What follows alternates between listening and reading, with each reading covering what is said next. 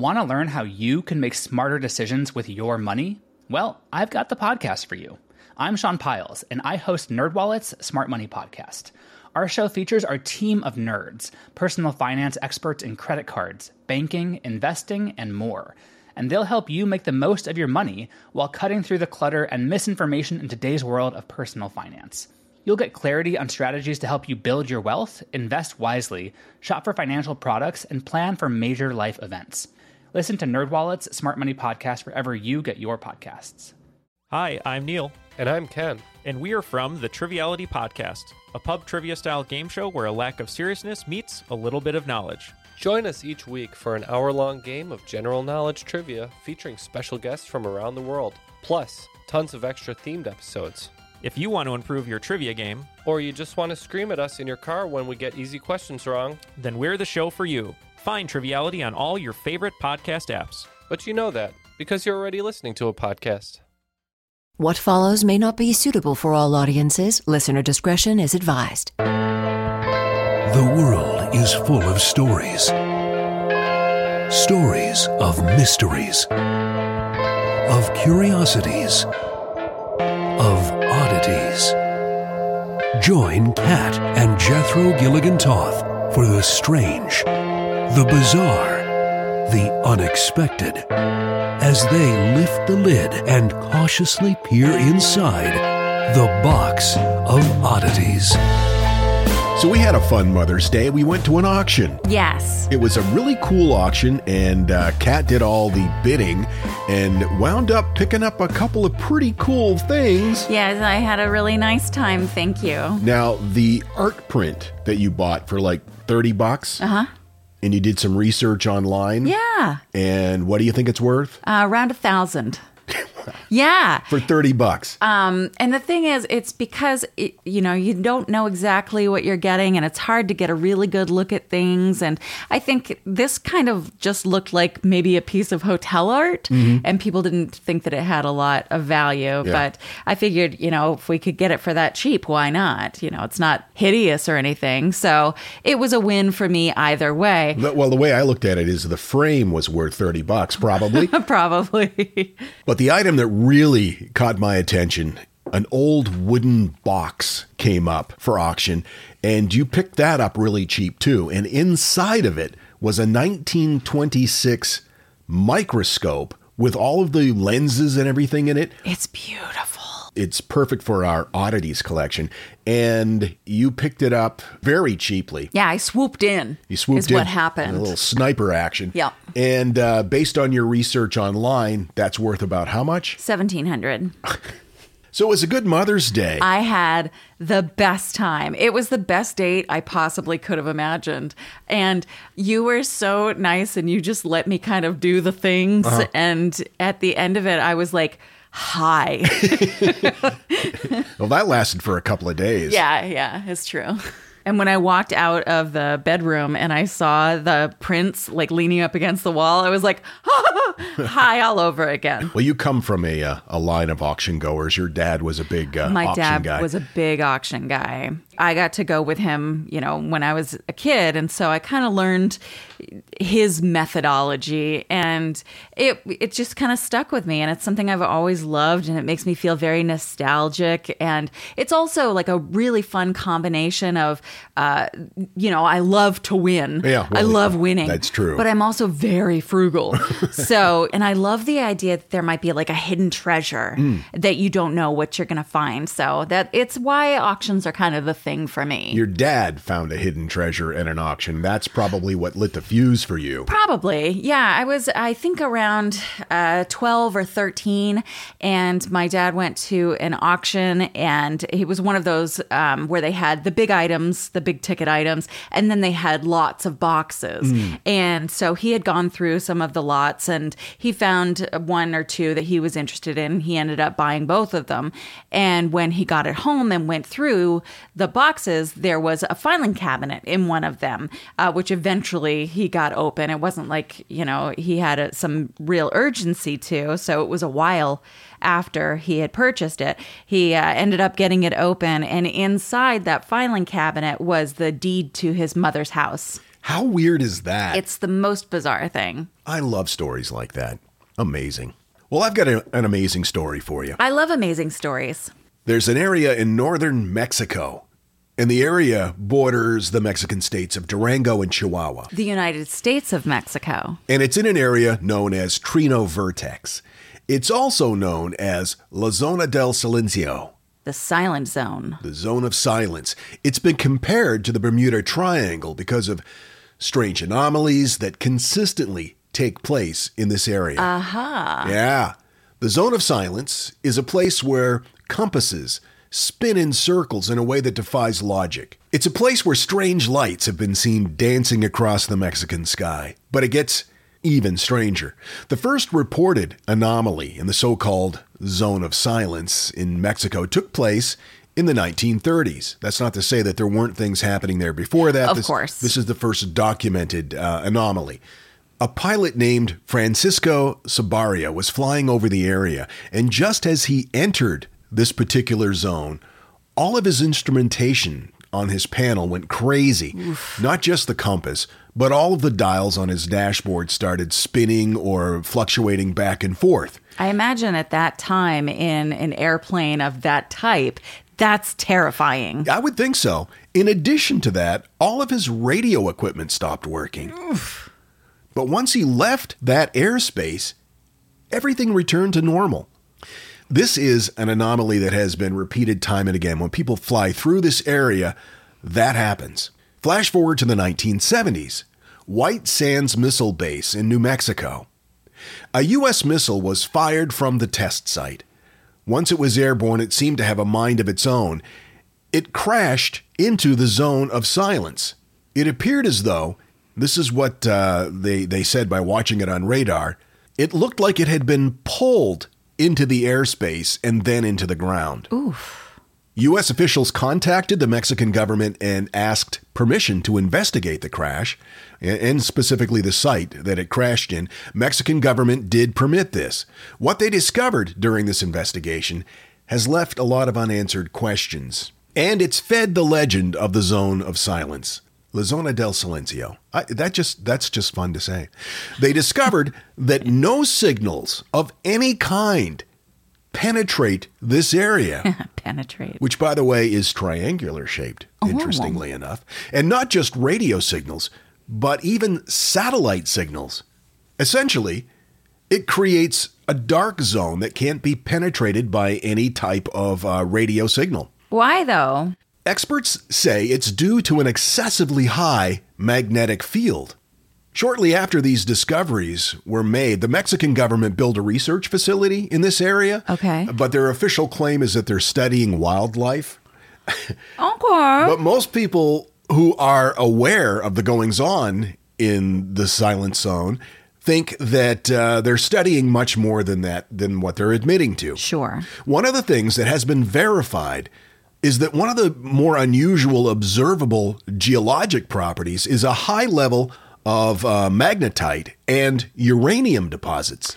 Oh, that's kind of like um, that show that you were watching that said Skinwalker Ranch. Yeah, the that the ground itself had properties that were conductors or something like that. I too saw the similarities between uh, between those these two stories. Interesting. Researchers say this could very well be the cause of an electromagnetic pulse or electromagnetic pulses that they've detected coming from this area, mm-hmm. and that it could be the source of the disrupted signals. So it could be a naturally occurring, albeit a very strange geologic anomaly. Now, even stranger than the missile being pulled into that zone, according to Atlas Obscura, two meteorites have landed on the exact same spot, one in 1938 and one in 1954. What are the chances of that? I would say gabajillion to one, probably. Gabajillion. So there's the thought that these meteorites are emitting magnetic properties so that they were pulled down into the site by the unusual geology in the area. In fact, the whole area is littered with iron rich objects, many of them from space. That's fascinating. However, over the decades, there have been many other strange sightings in the area, unexplained lights in the sky over the zone of silence. But not just lights and alleged UFO sightings, but also alleged alien encounters. Local ranchers tell tales of the lights, but also odd strangers that have appeared from seemingly nowhere that claimed to be, quote, from above. That could just be like Canada.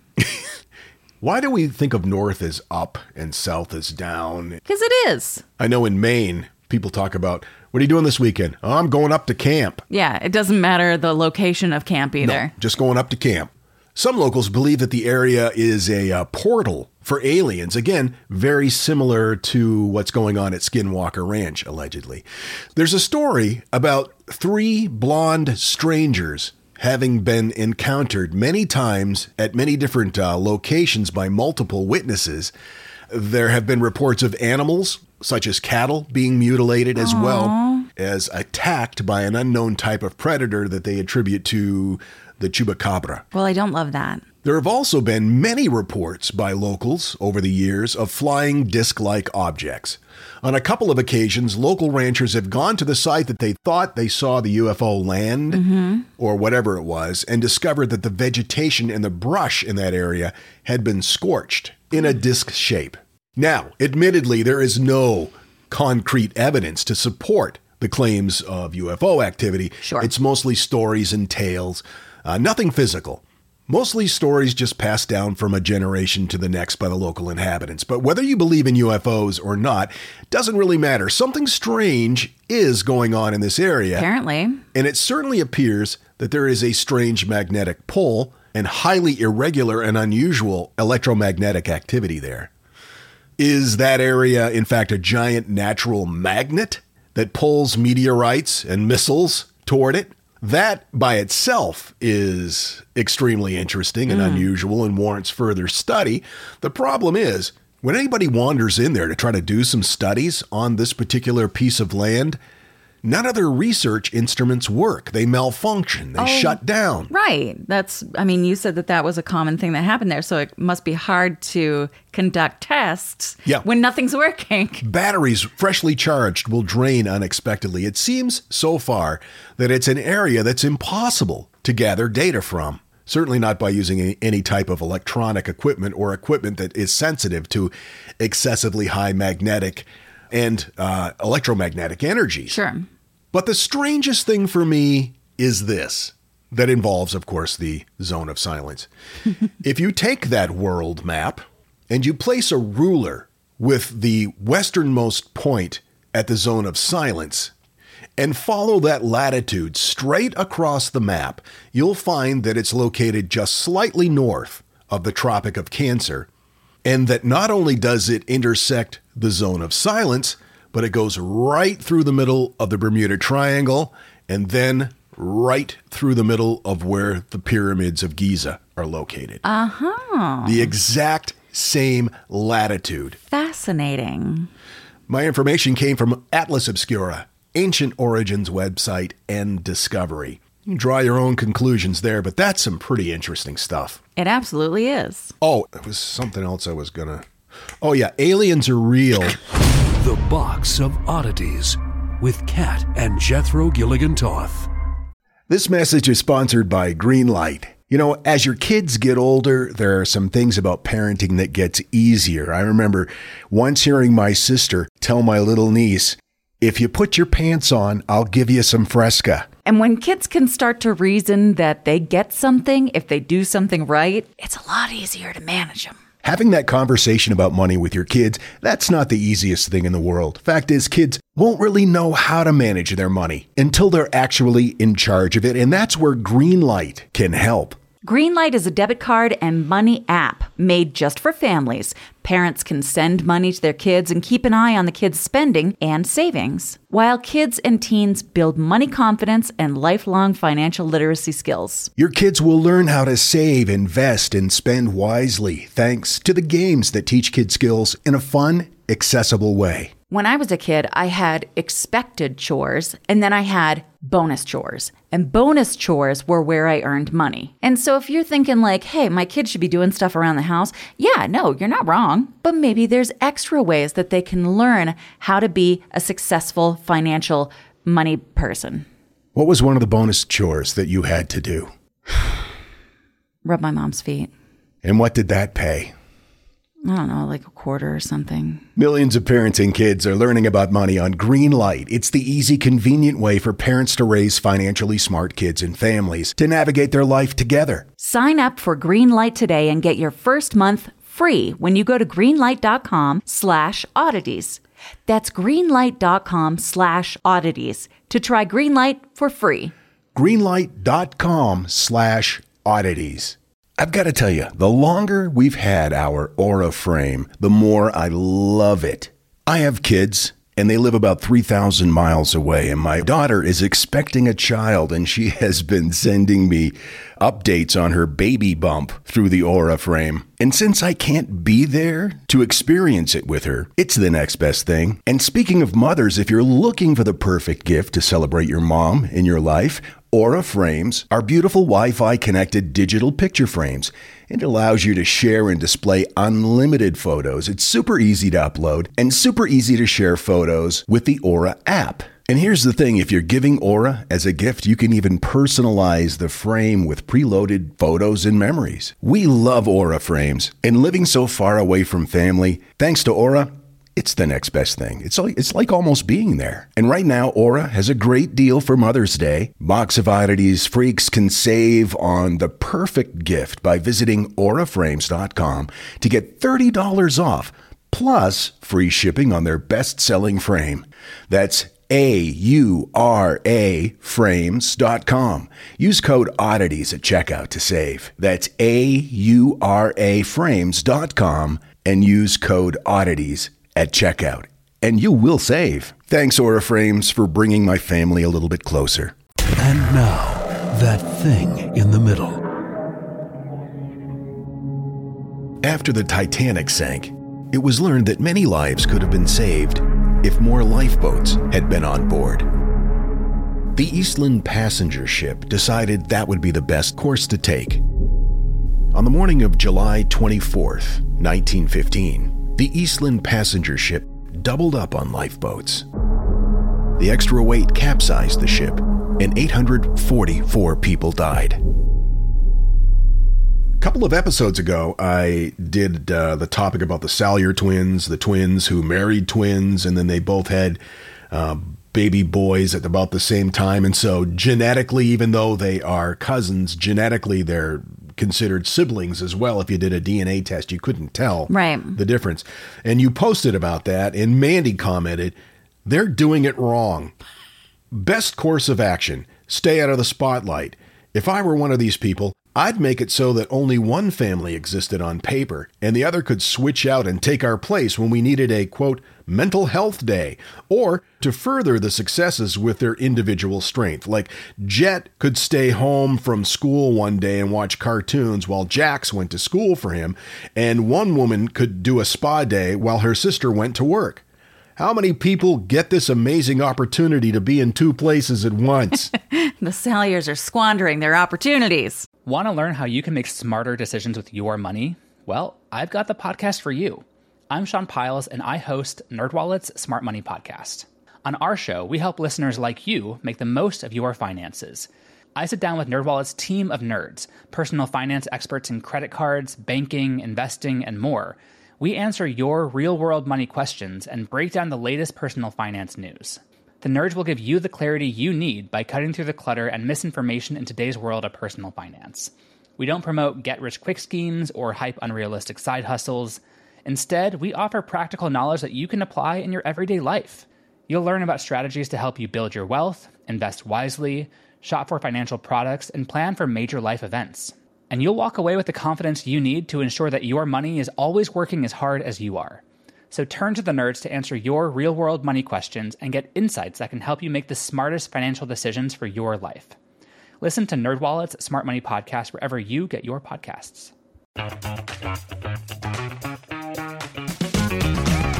Hey there, I'm Dylan Lewis, one of the hosts of Motley Fool Money. Each weekday on Motley Fool Money, we talk through the business news you need to know and the stories moving stocks on Wall Street. On weekends, we dive into the industries shaping tomorrow and host the experts, authors, and executives that understand them. Tune in for insights, a long term perspective on investing, and of course, stock ideas. Plenty of them. To quote a listener, it pays to listen. Check us out and subscribe wherever you listen to podcasts. If you're ever pulled over for speeding while listening to this podcast, just tell the officer about the box of oddities. He won't throw out the ticket, but we would love another subscriber. This is the box of oddities. All right, lady cakes, tell me a story. J.R.R. Tolkien and C.S. Lewis were like buds. Yeah. Which is bananas. They were good friends. Yeah, and it's said that they were hanging out one day, and C.S. said, Tollers, there's too little of what we really like in stories. I'm afraid we shall have to try and write some ourselves. So, legend has it that that day they made a bet that they would try writing in a new genre. And they flipped a coin to see who would end up getting which genre. And it was determined that C.S. Lewis would write a space travel story, while Tolkien would have to do time travel. So, Lewis in his attempt, ended up writing not just a book, but a trilogy out of the Silent Planet, Perelandra, and That Hideous Strength. Tolkien, on the other hand, uh, wrote that his effort, quote, ran dry, leaving Lewis the winner of their hefty bet, though I don't know exactly what was bet and if uh, Tolkien paid out. So today we're talking about things that we have as a society that are a result of a bet. I love this idea. If you grew up watching Cartoon Network in the early 2000s, you might remember Ed, Edd n Eddy, the ridiculous schemes of the Eds, if you will. I do recall that. You do? Was that uh was that Nickelodeon or It was Cartoon Network. Okay, yeah. Yes. Um, it actually was originally meant for Nickelodeon, but um, Nickelodeon wanted a bigger say in the creative direction of the series. And so Danny Antonucci ended up taking it to Cartoon Network.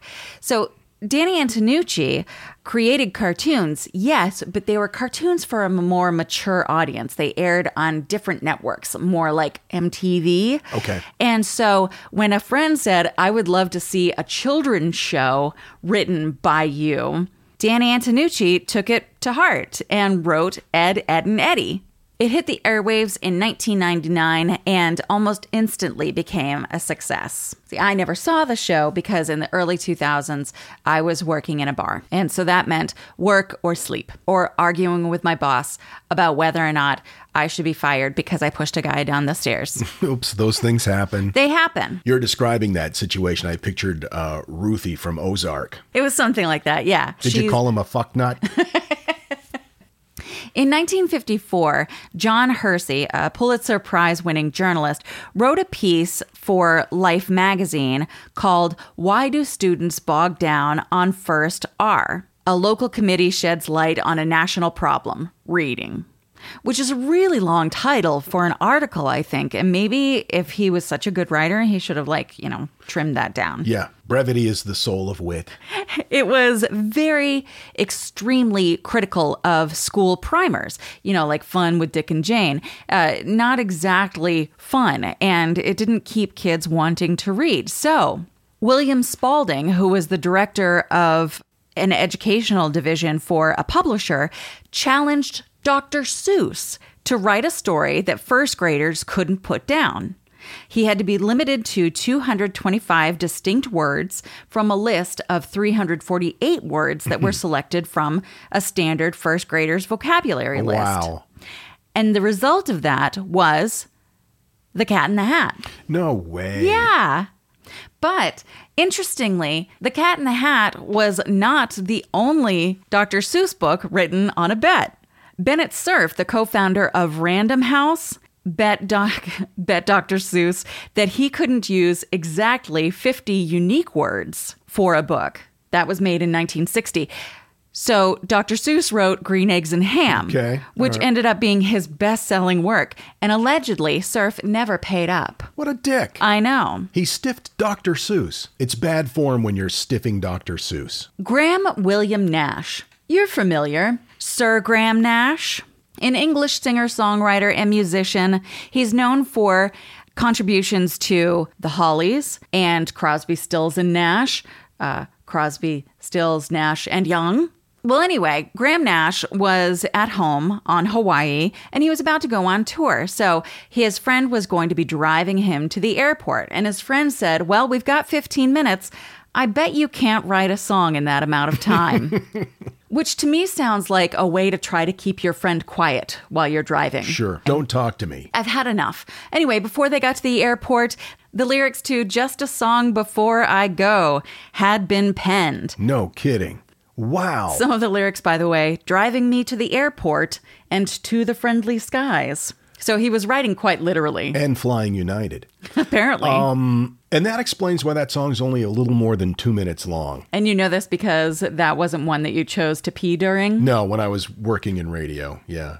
You'd always put on the long version of Freebird, especially if you'd had tacos recently or or maybe some bad shrimp. In 1820, James Fenimore Cooper was reading aloud to his wife from an English novel, but he found it pretty dull, and so he tossed it and said, I could write a better book than that myself.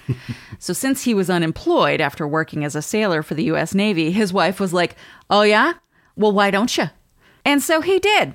He anonymously published Precaution, which received a pretty favorable notice in the US and England. Um, and then the next year, he wrote his second novel, The Spy, which was inspired by an American tale related to him by his neighbor. And that became a huge success in the States and at home requiring several reprintings to satisfy demand. So it was his wife going, "Oh, you think so? Let's see it." That uh, that ended up uh, creating the author that is James Fenimore Cooper. That's an incredible story. Also, I love it when people use three names. Me too. Fenimore is his mother's maiden name, and I just love it when when we get names from that usage. Like I'm gonna honor my mother's family as well, and Fenimore is just a cool name.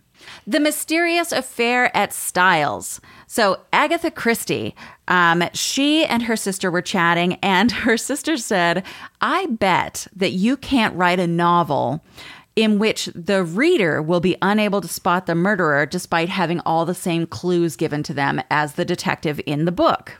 So, Agatha Christie got to penning and she wrote The Mysterious Affair at Styles. She began the novel when she was volunteering at a hospital dispensary during World War I, and that was her first book. So, big thanks to Madge for giving us Agatha Christie.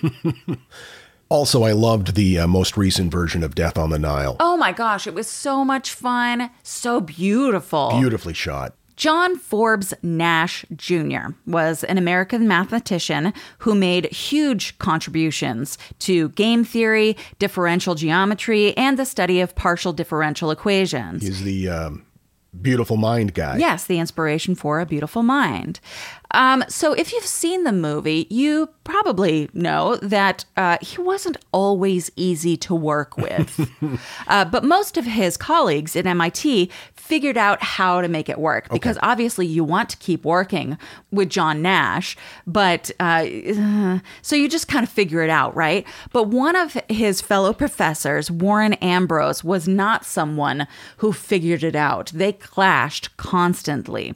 And so at one point, Ambrose told Nash if he's so good at math, why doesn't he go ahead and solve this particularly challenging math problem? This math problem that no one had been able to solve, right? So mm, Nash went ahead and did that.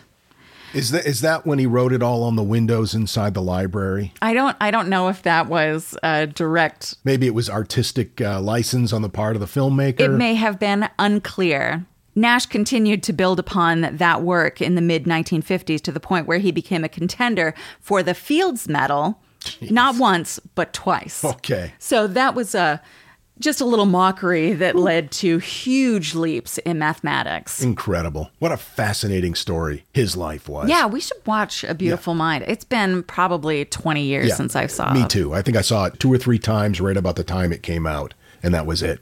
I got most of my information from Today I Found Out, from Grunge, Electric Lit, and the Cool 101.7 blog. That's cool 101.7. Yeah. Where, where are they? I don't know. It's a radio station, I'm assuming. Yeah. Duluth, Minnesota. Shout out to Duluth. woot woot. Anyway, there you go. There's things that we have that we wouldn't have had if it weren't for bets. Want to thank our most recent patrons, Jacqueline, Carrie Ann, Carrie, Rachel, and Alicia. They are now members of the Order of Freaks. If you want to support us, And enjoy my boob art. it's true. she has created an entire art series based on her mammogram results. Go to theboxofoddities.com, click on the support this podcast link, or just, you know, hunt us up on Patreon. Thanks so much. Mwah. We'll see you next time. Until then, keep flying that freak flag. Fly it proudly, you beautiful freak. And so, let it be known that the box of oddities belongs to you, and its fate is in your hands. Therefore, it's been requested by those to whom I report to beseech you for assistance. We ask but one thing of you to provide a five star rating and a positive review. True, that is two things. However, tis merely a five star rating and a positive review. Also, subscribe to us. Okay, so three things is all we ask. Three things and three things only. Henceforth, the Box of Oddities commits to the telling of stories. Stories of the strange, the bizarre, the unexpected. We wish to offer our deeply felt gratitude and appreciation for your patronage. TheBoxOfOddities.com. Copyright 2022. All rights reserved. Hello, everyone. Stakuyi here, And I'm Gabby. and we are the hosts of History of Everything, a podcast which you can probably guess by the name is, well, I mean, it's about everything.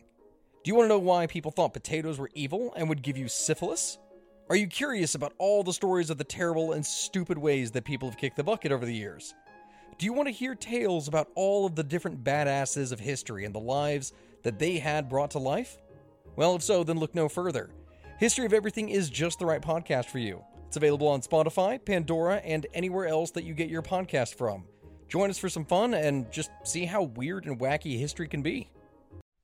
If you like this podcast, can we recommend another one? It's called Big Picture Science. You can hear it wherever you get your podcasts, and its name tells part of the story the big picture questions and the most interesting research in science. Seth and I are the hosts. Seth is a scientist. I am Molly, and I'm a science journalist. And we talk to people smarter than us, and we have fun along the way. The show is called Big Picture Science, and as Seth said, you can hear it wherever you get your podcasts.